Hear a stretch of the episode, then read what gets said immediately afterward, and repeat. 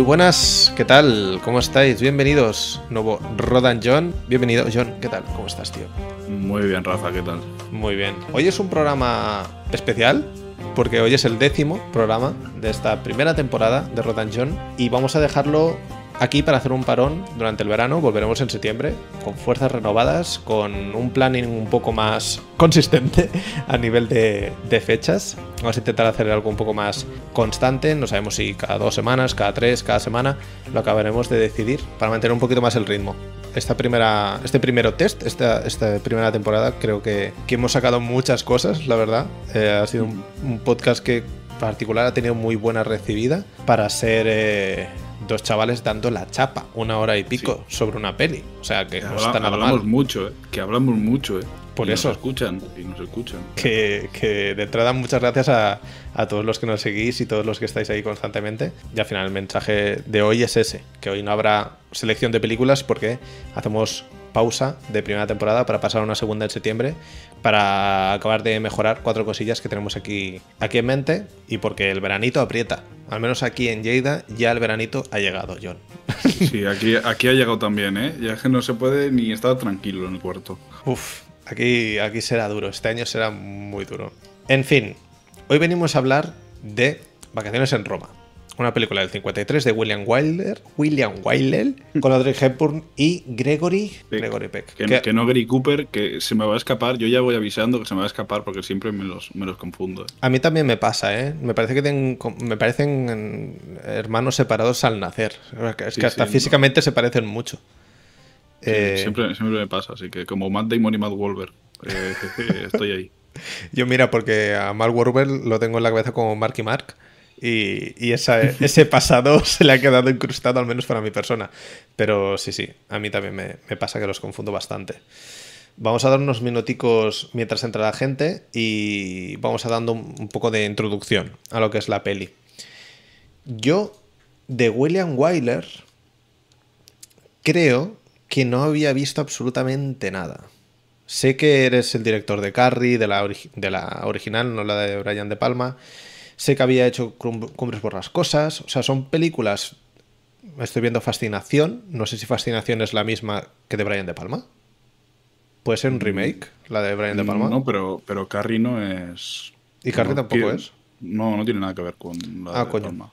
Pues pensaba no. que sí. Pues ese es el nivel, al menos, de, de desconocimiento que tenía yo de Wyler. Es la primera de las películas que yo veo de él.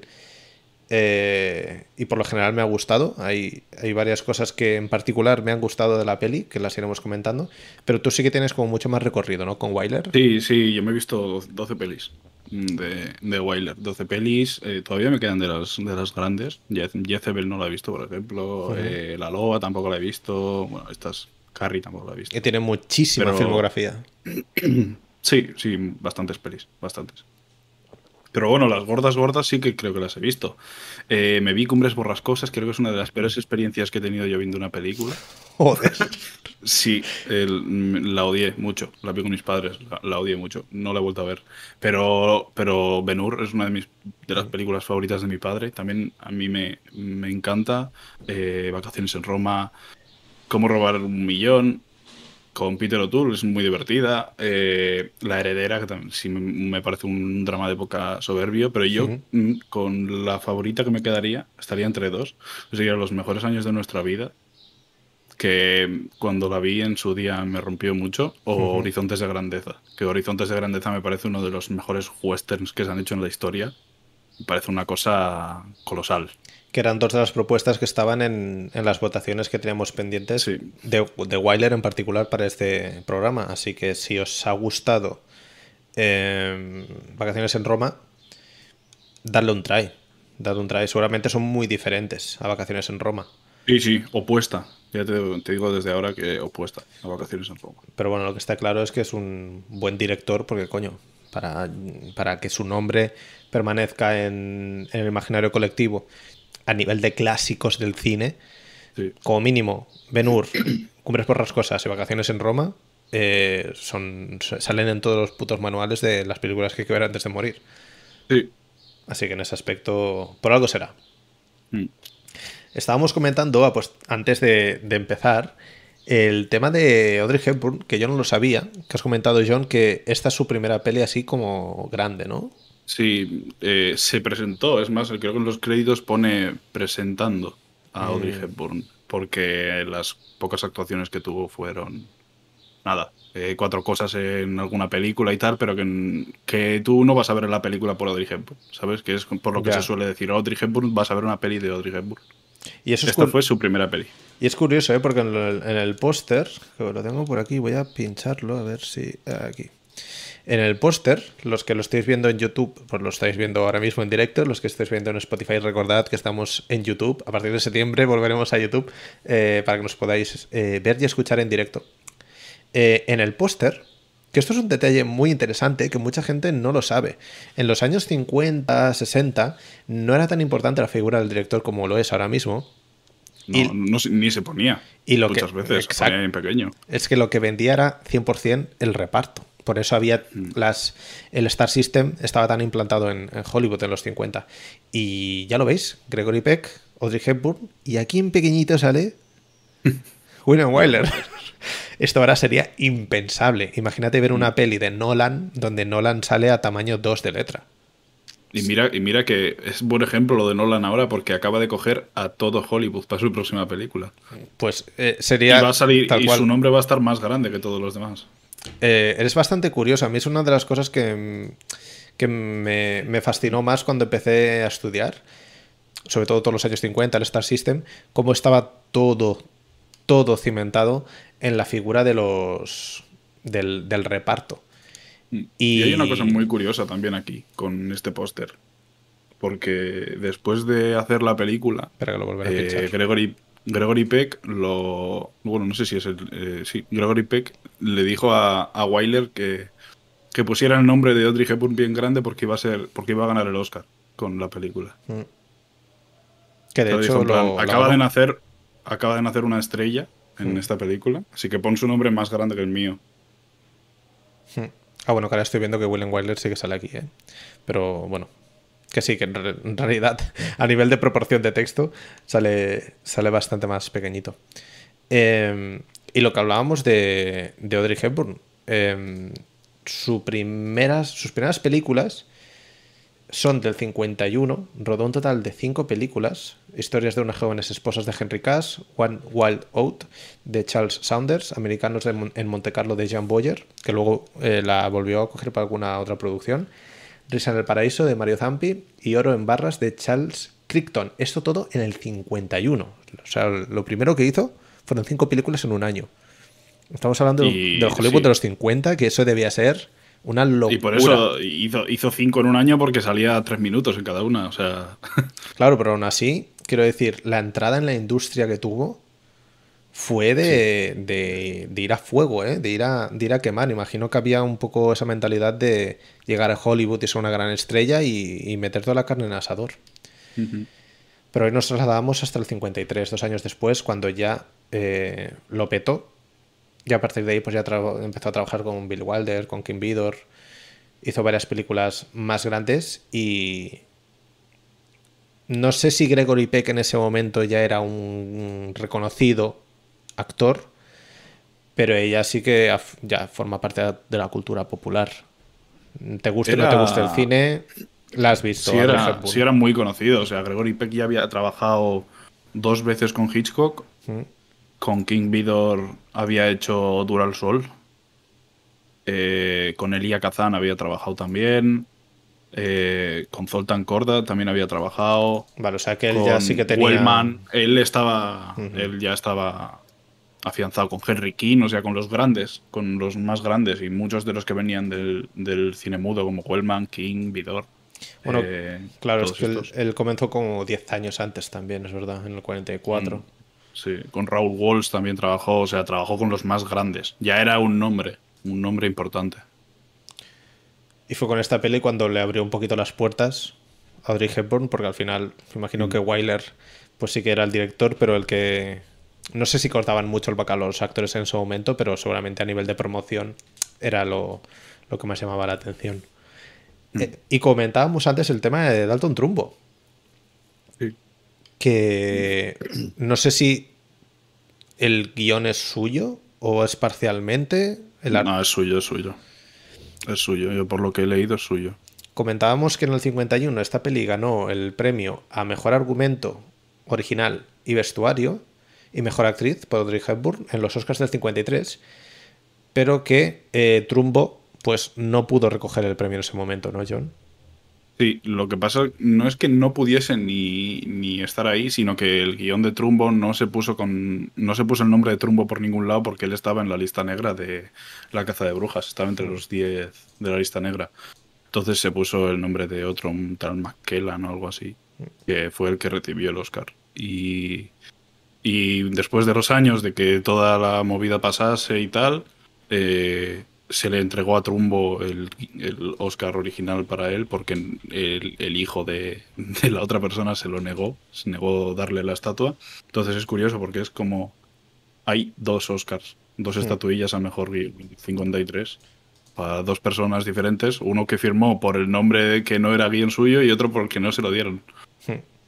El nombre, el seudónimo era Ian McClellan Hunter.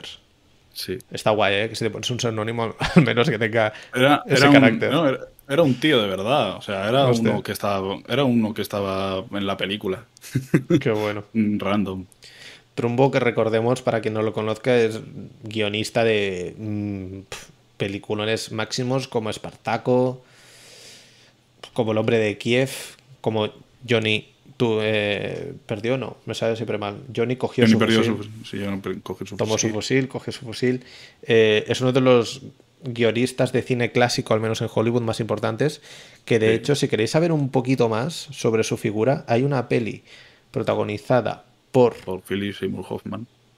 por Philip ¿No? Eh, la de Philip Seymour Hoffman y luego Ah, no, es está- Capote. Es Exacto. Capote. Está la de Brian Cranston, Esa, esa. la del actor de Breaking Bad, que yo creo que explica muy bien todo lo que le pasó a Trumbo y a los que pensaban un poco como él eh, durante esta época, que no fue seguramente nada agradable No.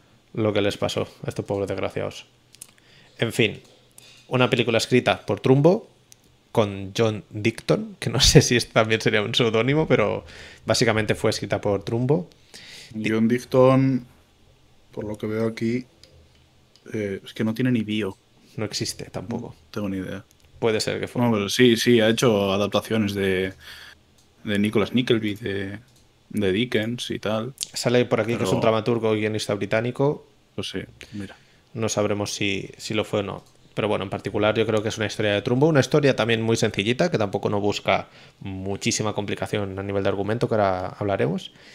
Y con eso, con Gregory Peck, Audrey Hepburn y Eddie Albert, que son como la, la tríada de, de la película. No es un triángulo amoroso, pero sí que los tres forman un poco eh, este, este elenco de personajes para una comedia no, no sabría decir yo si es una peli romántica que tiene comedia o una comedia que tiene romance. Porque me parece que, que es mucho más divertida de lo que parece.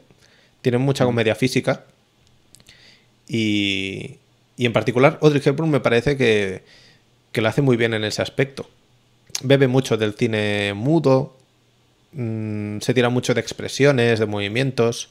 Es todo muy dramático. En el principio de la película, si empezamos a hablar de ella, eh, ella es una, una princesa que llega a Roma por motivos diplomáticos y se ve saturada un poco por la agenda política que tiene y hay momento en el principio que le dicen pues tienes que hacer esto, lo otro, no sé qué, y está saturada y hace como este gesto de tirarse en la cama y decir no, no quiero, como si fuera una niña pequeña. Y eso es muy del cine mudo, esas exageraciones de movimientos tan locas para que entendamos perfectamente lo que le pasa al personaje. Ahora si lo hicieran una película de este año, diríamos, está sobreactuado, ¿no?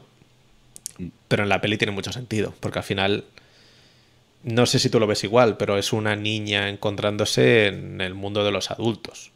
Bueno, es una persona a la que no la han dejado crecer por sí misma, ¿no? Al final. Es alguien que desde bien pequeña está, está hecha para algo y con un código de, de actuación. Entonces, bien se ve durante la película también que muchas expresiones no ni las conoce. Vemos que está obligada en muchos aspectos a pues eso, a seguir una agenda política. Ahora tienes que saludar a este, ahora tienes...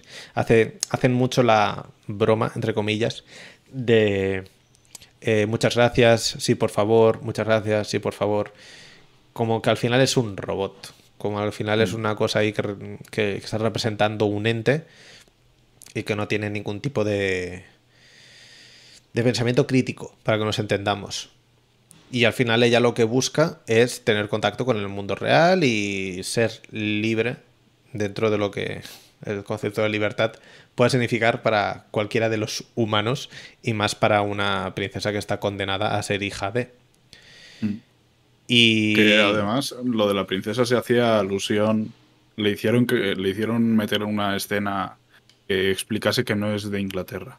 Sí, porque los ingleses hacían, era como que eh, la princesa era de Inglaterra, o sea, se, se, presuponía. Entonces hicieron, le hicieron meter a Wyler una escena para que dijeran que no era la princesa inglesa. Que tampoco se explica dónde es, es como de Centro Europa, se queda ahí un concepto...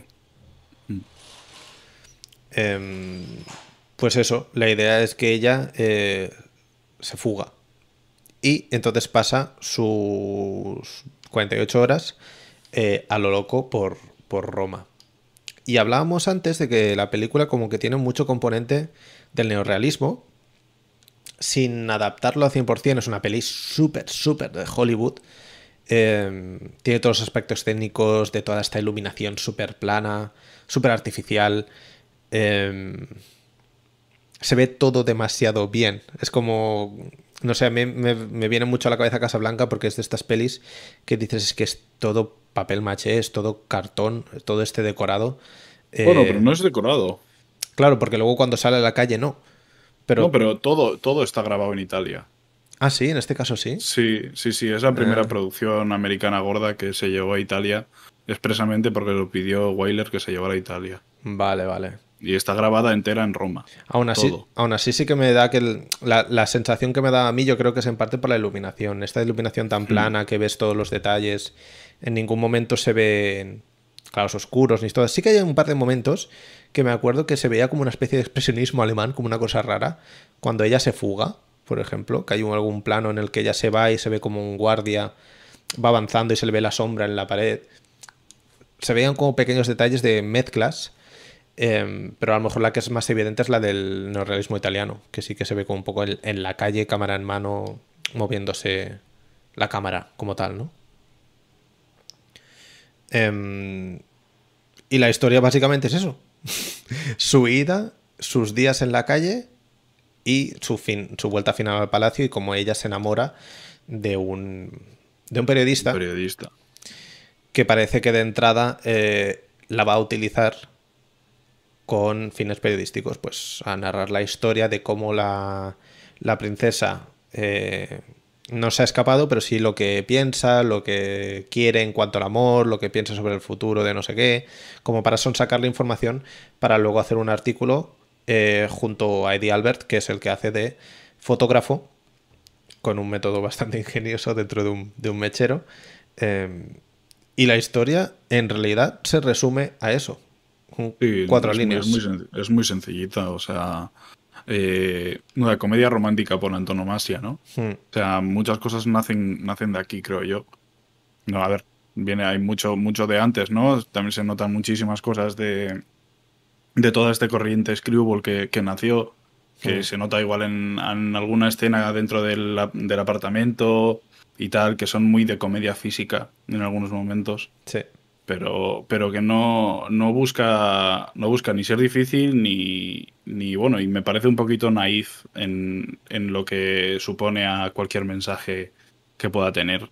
Hmm. Porque igual antes era muy vigente o muy importante o se veía muy tal, pero ahora ves una película que es una comedia romántica que está estupendamente hecha, que está increíblemente bien dirigida, hmm. pero, pero sin muchas más cosas claro. que, que buscar, ¿sabes? No, no es una película de Nicolas Rey ni, ni otra de William Wyler que puedes ver en Horizontes de Grandeza o en Los mejores años de nuestra vida. Claro, nosotros esta historia seguramente la habremos visto ya 200 veces.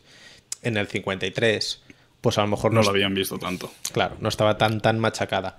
Yo entiendo el sentido que tiene o sea, la importancia que tiene la entiendo por el sentido histórico. No porque me parezca una puta maravilla la película. Me parece que es una peli que está muy bien, está lo que dices tú, muy bien dirigida, está muy bien interpretada, sobre todo me gusta mucho a mí Audrey Hepburn aquí en esta peli en particular, en comparación con Gregory Peck, que hace un, un papel un poco más seco, más... Gregory Peck, mm, voy a decir que nunca ha sido muy buen actor. Hmm. Yo creo que Gregory Peck nunca ha sido muy buen actor. Mira lo que hablábamos antes, yo por ejemplo apostaría antes por Cary Grant que por Gregory Peck, sí que es verdad, que es como un poco más neutro. Sí, lo que pasa es que bueno, ya Cary Grant dijo que no por Albert por mucha diferencia de edad, pero es que Cary Grant tampoco... Hmm. No sé hasta qué punto encajaría bien en, esta peli. Creo que eh, si yo me lo imagino ahí, lo veo muy, muy fuera de su ambiente común. Ya. Sí, Gregory Peck a lo mejor sí que puede jugar un poco más con un. A lo mejor tiene un rol implícito más cómico que no Cary Grant, como que es el galán clásico serio de cine noir. Y, Cary, y Cary Grant creo que es muy buen actor de comedia también, ¿eh? porque mm. muchas de las Scribbles nacen de él. Ya. Con las con Howard Hawks y tal. Pero no sé, yo si el que Cary Grant salga tan explícitamente de, de Hollywood, para ir a Italia encajaría también como un periodista eh, juguetón que está por ahí. Como si puede encajar Gregory Peck, que yo creo que en, ese aspecto físicamente y tal queda muy bien. El que sí que me encaja a mí perfectamente es Eddie Albert, el, mm. como el secundario dentro de la historia. Que ese sí que en ningún momento me, descuadró que, podría ser pues un periodista, un fotógrafo rato de, de Italia. Em, la película, por lo general, en el, mismo 53 lo reventó de una forma estratosférica. Como decíamos, tres Oscars, mejor actriz, mejor argumento original y mejor vestuario, con 10 nominaciones, ojo. Globo de Oro a Mejor Actriz, BAFTA a Mejor Actriz, tenía cuatro nominaciones. El Círculo de Críticos de Nueva York, Mejor Actriz con dos nominaciones. El Sindicato de Directores, Mejor Director en el guionistas mejor guion de comedia y en National Board of Review la pusieron entre las 10 mejores películas del 53. Mm, y en una de las listas de hace no mucho, creo que sí se, que se puso como una de las 10 eh, mejores comedias románticas de la historia, algo así. Hmm. La verdad que la peli, como yo al menos como digo, por lo general, como, como resumen, yo creo que está bien, está muy bien la película no creo que trascienda y que lo que funciona al final es, es eso, el, significado más histórico. Pero no sé cómo lo ves tú, John. No sé si. Yo es que, yo es que la veo buenísima en todo. Pero no llega a ser. Eh, no llega a ser tan. O sea, es redonda, pero no creo que sea nada del otro mundo ahora. Ya. Pero hay que verla con los ojos de la época. Y hay que ver con el boom que fue todo. Y también hay que. que la ves ahora y no hay nada mal hecho en la película. Me refiero. Hay pocas cosas y no hay tantos alicientes, por lo menos para mí, que, sean mi película favorita, ni que pueda estar cerca de mis películas favoritas. Hmm. Pero sí que me parece una obra maestra. Creo que sin, sin discusión guste más o menos. Sí, sí, 100%. Yo por eso lo digo en, ese aspecto, ¿eh? de que no me ha disgustado la película en absoluto. Pero sí que a lo mejor, como venía un poco predispuesto a esas obras maestras que ves en los libros, que dices, yo qué sé, el crepúsculo de los dioses, dices, joder, la Virgen, esto, pues, pues cuando la ves, dices, pues entiendo completamente por qué, tiene todo este nombre la película. Em, en el caso de esta de Wyler, a mí sí que se me ha quedado un poco corta para las expectativas, pero es lo que siempre hablamos. Que cuando vas con muchas expectativas y ves algo que está bien, pues te parece que es mediocre, en el peor sentido de la palabra. Cuando esta película es seguramente mediocre en el mejor sentido de la palabra. Sí, sí. Porque sin, ir sin irse muy lejos consigue consigue funcionar. Eso sí que la verdad no esta Peli, esta peli es mejor que filmografías enteras. Hmm. Y eso es así. Pero es sencilla, es muy sencilla y muy, muy simple. Pues que muchas veces lo sencillo y lo simple es lo que mejor funciona. Claro, es que yo creo que muchas veces pecamos de eso, ¿eh? A lo mejor yo iba con una idea de algo súper elaborado y me he encontrado con algo simple y he dicho, Está bien, es simple. Puede Claro, ser, ¿eh? sí, sí, a mí, yo no soy de comedias románticas, pero es que esta peli me parece increíble, parece increíblemente buena, pero tampoco eh, no, es, no es algo que diga vamos a, Ya. a decir que vacaciones en Roma es pum y estoy cinco horas hablando de vacaciones en Roma porque no creo que tengas tanto que hablar de vacaciones en Roma. No, no, no, no creo que haya tanta chicha. Yo, a lo mejor, de lo- con lo que sí me quedo de la peli es con dos secuencias en particular, que es la, la secuencia en la que la policía llega al barco. Ellos van, e- ella tiene la idea esta de que, eh, bueno, se ha ido a cortar el pelo para hacer un cambio de, de estética. Al final, es que todo se resume de una forma muy sencilla porque es muy metafórico también. Ella se corta el pelo porque quiere dejar de ser la persona que es y entonces se corta el pelo, no tiene más misterio. Y el peluquero le, le invita a un baile en un barco. Eh, entonces con Gregory Peck y tal dicen, oye, pues vamos a un barco que hacen una fiesta y se van allí. Y en esa secuencia es cuando hay una especie de guardia que viene del exterior. De hecho, llegan con un avión y bajan todos uniformados, en plan casual. Pero como van todos... Eso me gusta mucho, ¿eh? esos toques de humor que tiene la peli muy sutiles me gustan mucho. Eh, por eso, como caminan otros de- un- unos detrás de otro, aunque vayas vestido de lo más casual que quieras y todos van iguales, pues es bastante cómico. Eh, entonces están vigilando toda la zona del palacio para ver si la localizan a la princesa. Y en ese momento la ven allí. Y empiezan a llover hostias como panes en todos lados. y ese momento, por ejemplo, me gusta mucho porque se, se nota mucho la influencia del cine más, ya no clásico, sino más tradicional, más tirando hacia Chaplin, más al, al cine mudo. Toda la, la influencia del- de la comedia física. Sí, es muy slapstick, eso es muy, muy de slapstick. De Y- co- y es cómo le rompe la guitarra en la cabeza. Es, es como Sí. muy cómico todo. Sí, es muy divertido, es muy, muy divertido y se nota que se lo pasaron muy bien Hmm. con, con la película. Esa escena creo que está muy bien construida, en particular esa escena me gustó mucho. Y luego ya saltó hacia el final, que creo que la escena final de cuando ellos se despiden eh, dentro del coche, me parece, me parece que será mejor final que el final como tal. El final que tiene cuando baja lo- la, ya, la despedida y tal. Cuando baja a hablar con la prensa, sí. Como que ese final me parece muy hollywoodiense. Como muy de las miraditas, las sonrisitas. Y en cambio el final dramático de esto se acaba aquí y ella gira la esquina y él se va con el coche. Como que pareció mucho más redondo en ese aspecto. Mm. Pero entiendo por qué está el otro también, ¿eh? Sí, el, el otro al final.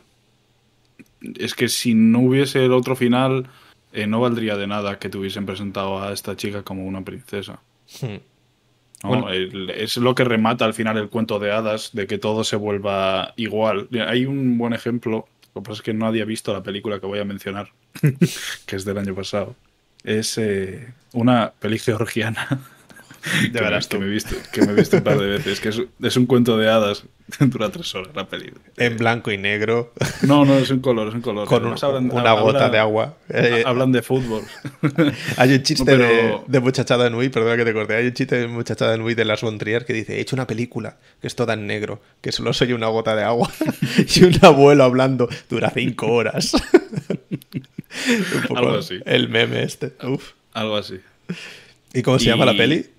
Hostia, espérate que, lo voy a buscar. Eh, Una perdón, gota de agua cayendo. Perdón, perdón, de verdad que. voy a poner un ejemplo de mierda. No Geo- ha visto nadie, pero bueno, Georgiana, la ¿eh? peli. Sí, eh, What We Do When We Look at the Sky. ¿Qué hacemos cuando miramos al cielo? Vale. De Coveriche de 2021.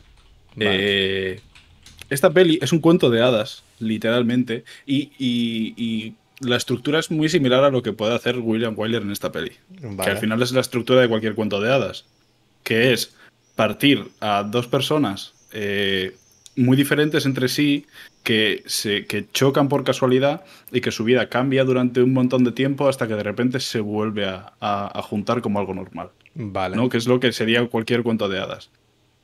Pero esta, Aquí- esta sí que el tono parece que no es tan comedia romántica o, o también lo No, no, no, no. No, no, no. No, no, Esta es una peli georgiana. Tiene una pinta de, de Dramón que flipas, ¿eh? No es, no, es, es drama. Es drama.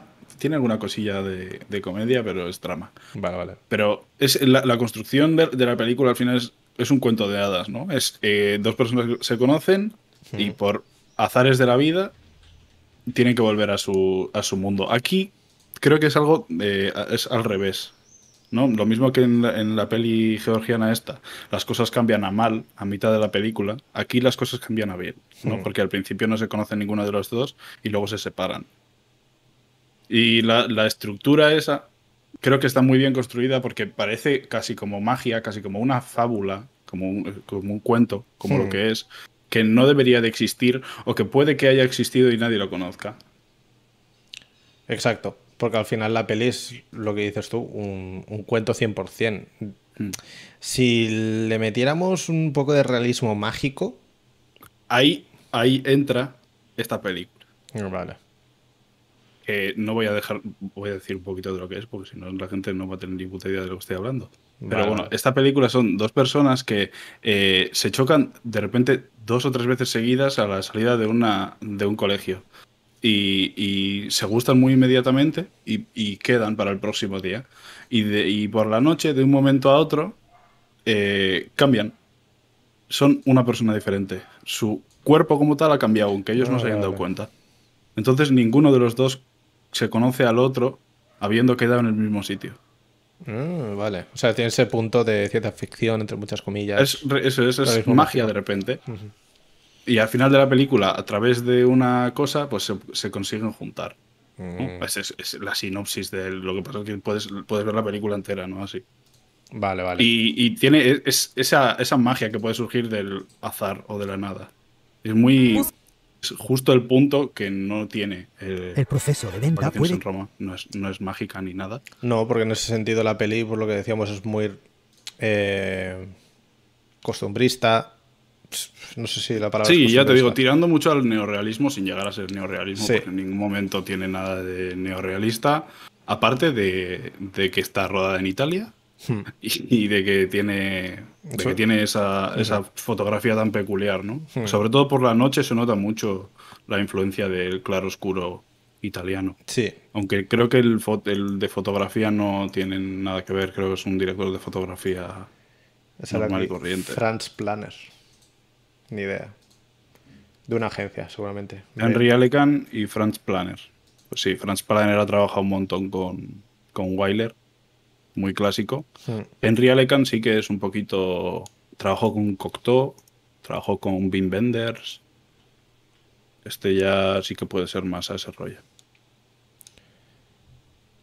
Pues sí, lo que decimos, la peli sí que respira un poco eso, pero no es tan, tan explícita. Hay algún momento que parece, yo qué sé, como algo semidocumental en algún momento, pero muy poquito.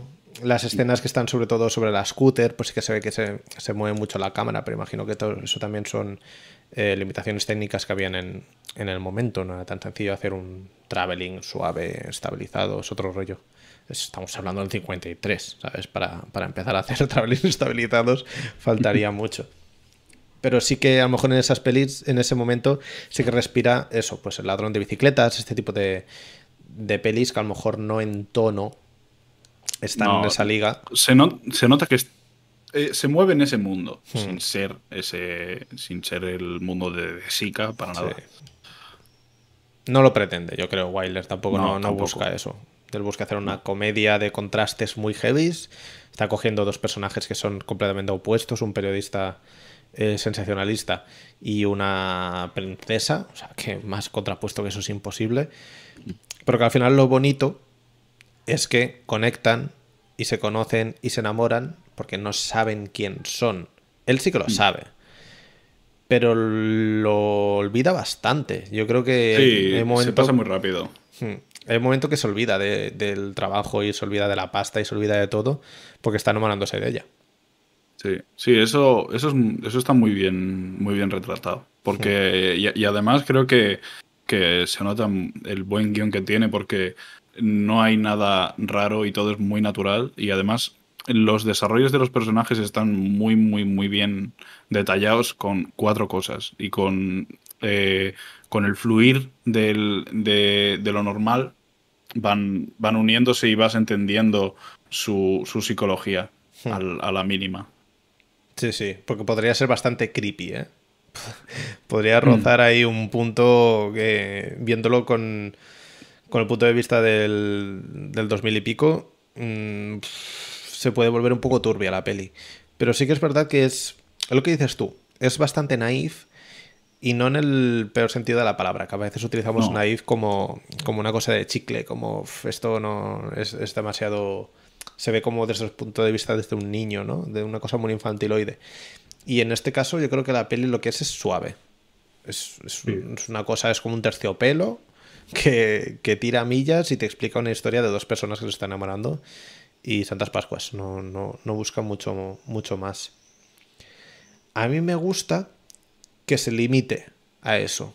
Me gusta que no profundice, Sí, que, no, que no tenga ínfulas de nada. Que no busque Sí. hablar del periodismo, del sensacionalismo, de los tabloides, porque no es necesario. Yo creo que la peli no pide en absoluto, en absoluto eso. Y podría caer en esa trampa, ¿eh? Podría. Claro, claro, claro. Es que está ahí, está muy bien todo, muy bien delimitado para eso. Mm. O sea, es la película como tal, eh, y empiezas y la acabas y ya está. Y no hay. No tienes que pensar en que se ha quedado un cabo suelto, porque no hay ningún cabo suelto. Porque lo que se te presenta es y ya está. Y no, no hay mucha más vuelta. Sí, sí, es un puto cabo. Es que no hay más. Solo Sí, hay sí, sí, o sea, una línea. soli- es solidísimo. O sea, es que, que- que un guion no te, no te busque reflexionar sobre la vida y el mundo no significa que sea malo, es que es Mm. perfecto. Es perfecto. Lo que pasa es que va a lo que va. Sí, sí. Por eso creo que al final, sobre todo ahora des- desde el punto de vista de la época en la que vivimos, como que cuando algo se limita a una cosa muy, muy tajante y es muy sólido en ese aspecto y como que no hay muchas capas, parece que cuantas menos capas hay ahora, como que peores, ¿no? Como que no, como que es demasiado básico. Como que parece que el, el ser simple eh, le quita valor al cine porque estamos acostumbrados a tener pues, como 4.000 millones de estímulos y tramas súper complejas, y volvemos a Nolan, donde, donde el giro, el, el, el 24 giro es aún más loco que el 23. Y, y Shyamalan y su puta madre, que son directores que yo admiro mucho Sí. y que me gustan mucho su cine. Pero sí que Sí, es sí. verdad que se busca como el giro del giro del giro del giro. Y aquí se limita a una sinopsis de, de una línea. Esta peli es muy fácil de venderla, porque tal cual te la explican es tal cual lo que ves. Sí, y creo que hay, hay un buen ejemplo de, de una peli que salió ah, la semana pasada, creo, al Mm. cine, del año pasado, eh, que es Onoda, 10.000 noches en la jungla, Mm. que se limita a lo suyo. Lo que pasa es que dentro de su simpleza abre un montón de, de- de capas en los personajes y en la acción misma, ¿no? Lo mismo que podrían hacer de aquí, porque si tú- claro, si te quieres mirar exactamente todo, sí pueden hacer un montón de capas, pero que se solidifican dentro de su propio metraje. ¿no? Ahí está la cosa.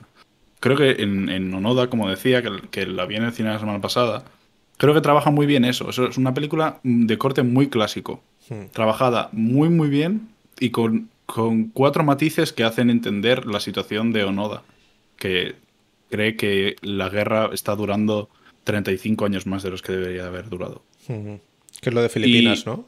Puede ser. Es un, es un hombre que se queda en una, en una isla de Filipinas, sí. Y se quedó hasta el 76 o algo así, hasta que su general no le dijo que, que bajara, que se había acabado la guerra. Es una historia real eso. Es una historia real, sí, sí. Durísimo, ¿eh? madre mía. Sí, y, y- y la simpleza con la que está hecha y el, el- lo clásico, el, el que no haya artificio, el que lo que ves es lo que hay Mm. y todo, me, re- me recuerda mucho a la, a la estructura que puede tener esto, salvando las distancias, ¿no? Obviamente. Ya. Pero, pero que tiene muy marcado lo que quiere contar y no se va de madre por ningún lado. A mí me recuerda, tirando de pelis actuales, ¿eh? estábamos hablando, por ejemplo, antes de Alcarrás, a historias de un matrimonio, a la peor persona del mundo. Me recuerda un poco este tipo de pelis porque a lo mejor sí que me costaría más explicarte de qué va eh, la peor persona del mundo, pero historias de un matrimonio es clarísima o Alcarrás es clarísima y lo único que ves en la pantalla es fluir la vida, para que nos entendamos. Y, y a lo mejor sí que hay el- algunos mensajes extra en las pelis, estas en particular, en comparación con Vacaciones en Roma. ¿eh? Sí, sí. Pero sí que toman un hilo y estiran de ese hilo. Y la película cuando la acabas está clarísimo por dónde iban los tiros y no, no hay mucho más misterio, aunque hay pues como daños colaterales. En el caso de Vacaciones en Roma sí que es puramente eso, ¿eh? es, es, es, cortado de, la raíz. Es todo lo magro. Hmm. Todo lo magro. Porque es que no, no, se, no se mete ni un segundo en el tema de la política, ni en el tema del periodismo, ni nada, ¿eh? No, no, no. Y de hecho la historia de amor me sorprende porque no está muy edulcorada para ser una peli de los 50 en Hollywood. Mm, me parece que el principio, lo que hablábamos de cuando ella dice que no, que no quiere ser princesa, que tiene como ese ataque de, ansiedad y se pone como muy dramática y todo muy exagerado, después no hay esa exageración. Todo lo que sucede en, en pantalla es muy orgánico, muy natural, ¿no? Cuando a lo mejor las pelis de Hollywood en esa época sí que el dramatismo del romance sí que estaba también como muy apretado, con bandas sonoras muy locas, con, con pues eso, pues con interpretaciones como muy... Eh, ¿Cómo decirlo? Pues como muy extrovertido, ¿no? Como hay que enseñar mucho este sentimiento. Y aquí al final ves que se están enamorando simplemente por cómo se miran. Y eso me ha gustado, porque al final el cine de los 50 a mí a veces se me hace muy duro cuando se pone muy, es muy culebrón, muy dramático. Mm. Y tiene esta peli tiene todas las cartas para pecar de eso y no lo hace.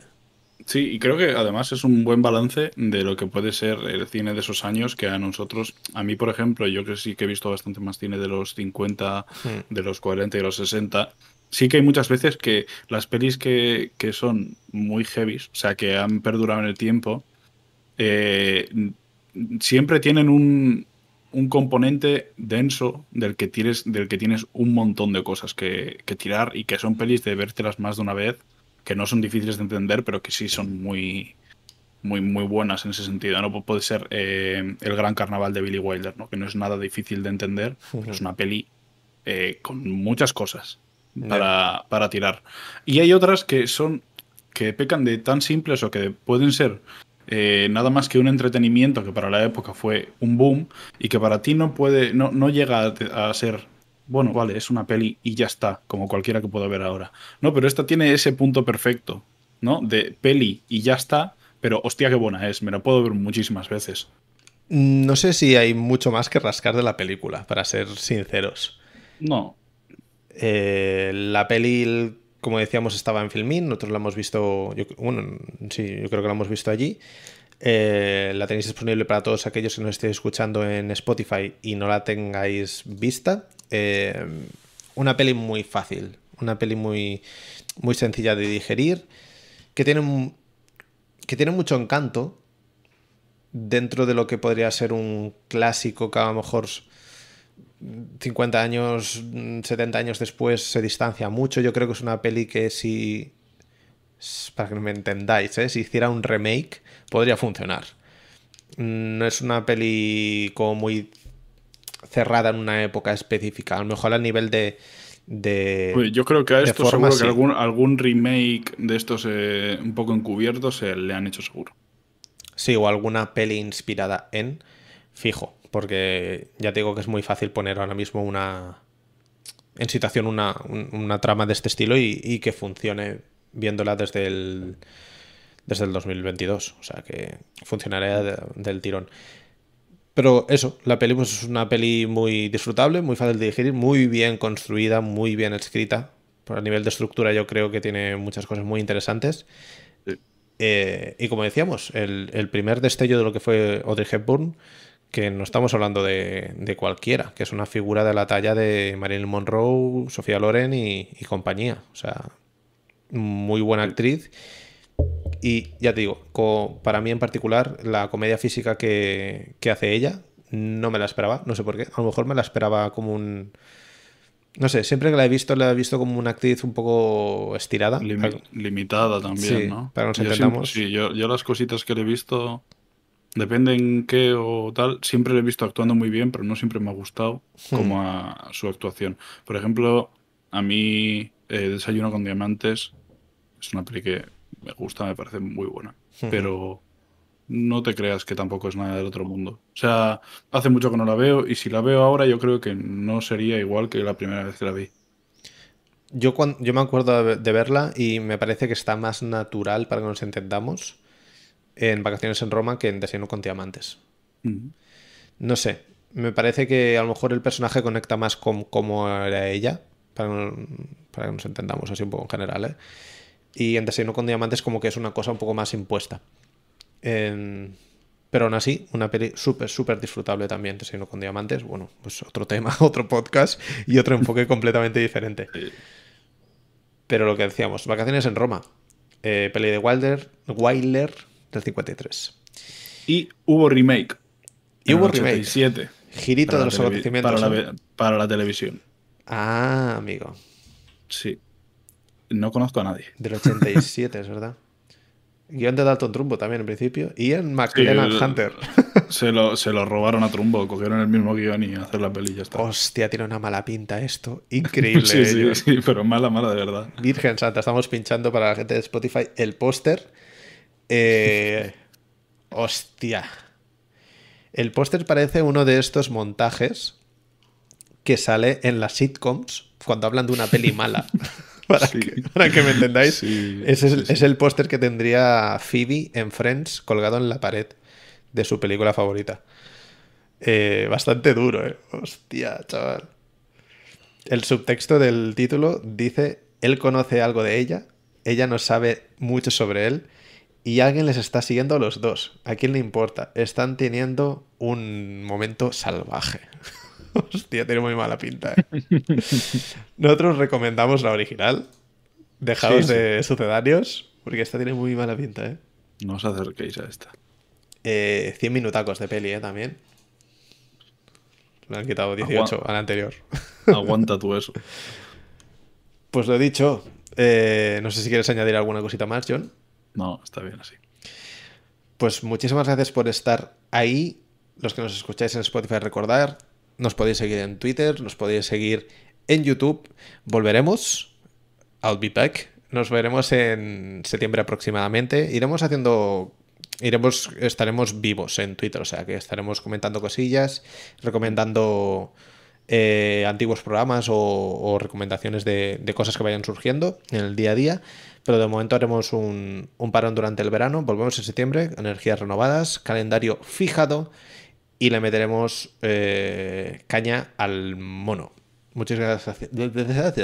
Muchísimas gracias por estar ahí todos. que paséis un buen verano y nos vemos en el siguiente. Que vaya muy bien. Un saludito. Chao. Chao, chao. Hasta luego. Adiós.